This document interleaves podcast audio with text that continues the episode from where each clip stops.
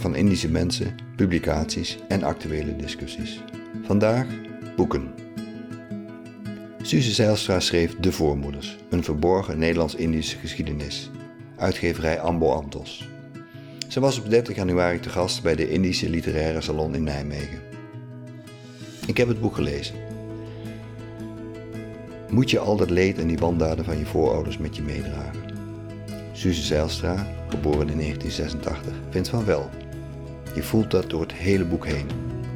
Schaamte, schuldgevoel, afschuw, maar ook vertedering en ontzag wisselen elkaar af bij het lezen. Het boek is goed gedocumenteerd, prettig geschreven, compleet met een fotokatern en uitgebreide verantwoording. Geslaagd.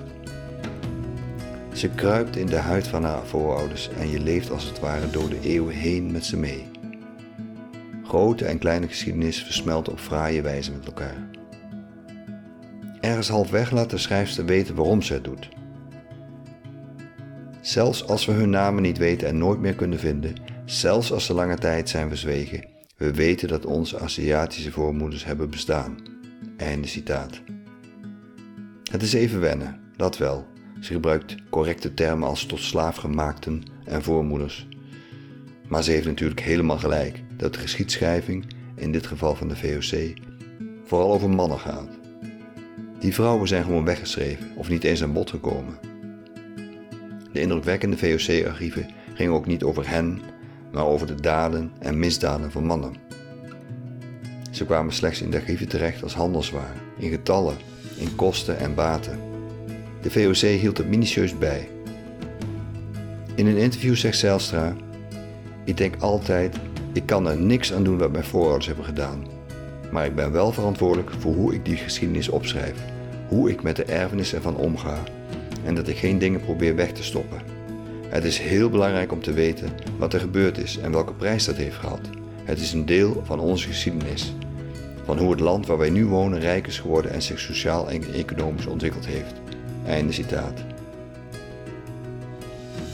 Met deze opdracht reconstrueerde ze de levenswandel van haar vrouwelijke voorouders in de Oost. Van de bewoners van de 18e-eeuwse VOC-vestiging Makassar op, op het eiland Sulawesi, via de opzichtersgezinnen op de suikerplantages van Oost-Java, tot en met haar oma, die na de onafhankelijkheid naar Nederland kwam. Suze reisde zelf ook naar Indonesië om die plekken te bezoeken en weet goed te beschrijven hoe ongemakkelijk ze zich er voelde. Er was zeker geen directe klik met het land van haar moeder. Tegen het einde wordt het boek wat onsamenhangend, als de schrijfster zich afvraagt hoe Indisch ze is. Hier dreigt het wat bloemerig te worden. Maar ook mag je de vraag stellen waar het eindeloos uitspitten van particuliere familiehistorie, inclusief DNA-onderzoek, toe leidt. Levert het een werkelijke bijdrage aan de koloniale geschiedschrijving? Het onderwerp van dit boek past in elk geval goed in de actuele discussie over ons koloniale slavernijverleden, dat zeker. Het zal ongetwijfeld anderen aansporen op zoek te gaan naar zijn of haar wortels op vreemde continenten.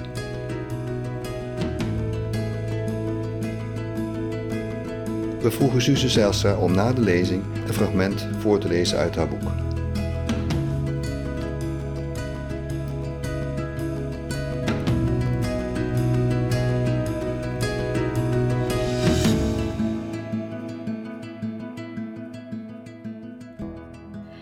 Omdat ik me als student meer in het koloniale verleden aan het verdiepen was, vroeg ik mijn oma of ik een keer opnames mocht maken als ze over vroeger vertelde. Het had wat voeten in de aarde, maar uiteindelijk begaf ik me met een stapeltje lege cassettebandjes naar haar appartement in Zwolle, waar ze sinds een jaar na aankomst in Nederland woonde. Na de reis naar Nederland was ze eerst met haar gezin tijdelijk in een pension in Almelo terechtgekomen, tot de familie een huurwoning kreeg toegewezen in Overijssel. Dat ze sindsdien niet meer was verhuisd, was 50 jaar later een onuitgesproken vanzelfsprekendheid. Een groot deel van haar verhalen die zich in afspeelden in Nederland vonden hier plaats. De keuken waar zoveel eten werd bereid en bijgekruid. De overvolle woonkamer waar de familie toch altijd wel in paste. In de kamer aan het begin van de gang sliep mijn moeder. Haar broers in de kamer naast de woonkamer, hun ouders in de blauwe kamer aan de achterkant.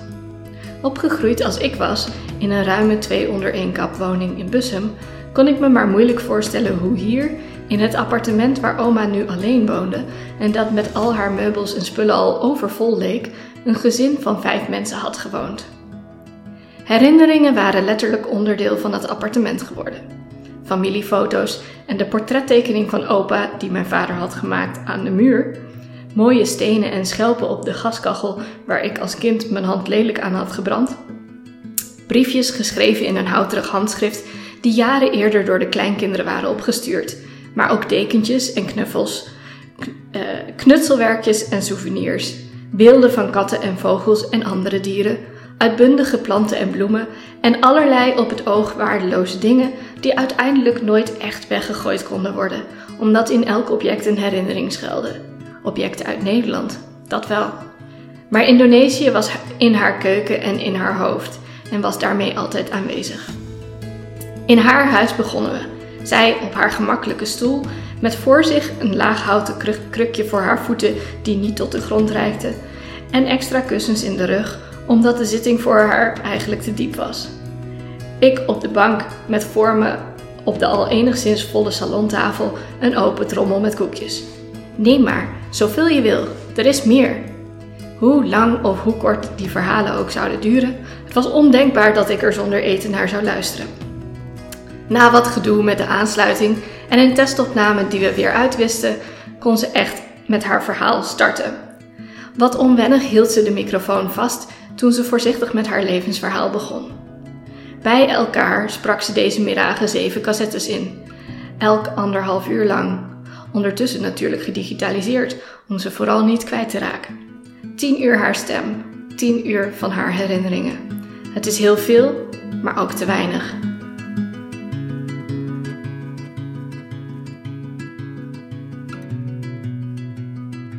Dit was de Indische Podcast. Productie Stichting Pelita, presentatie Peter van Riel. Meer weten? Ga naar www.pelita.nl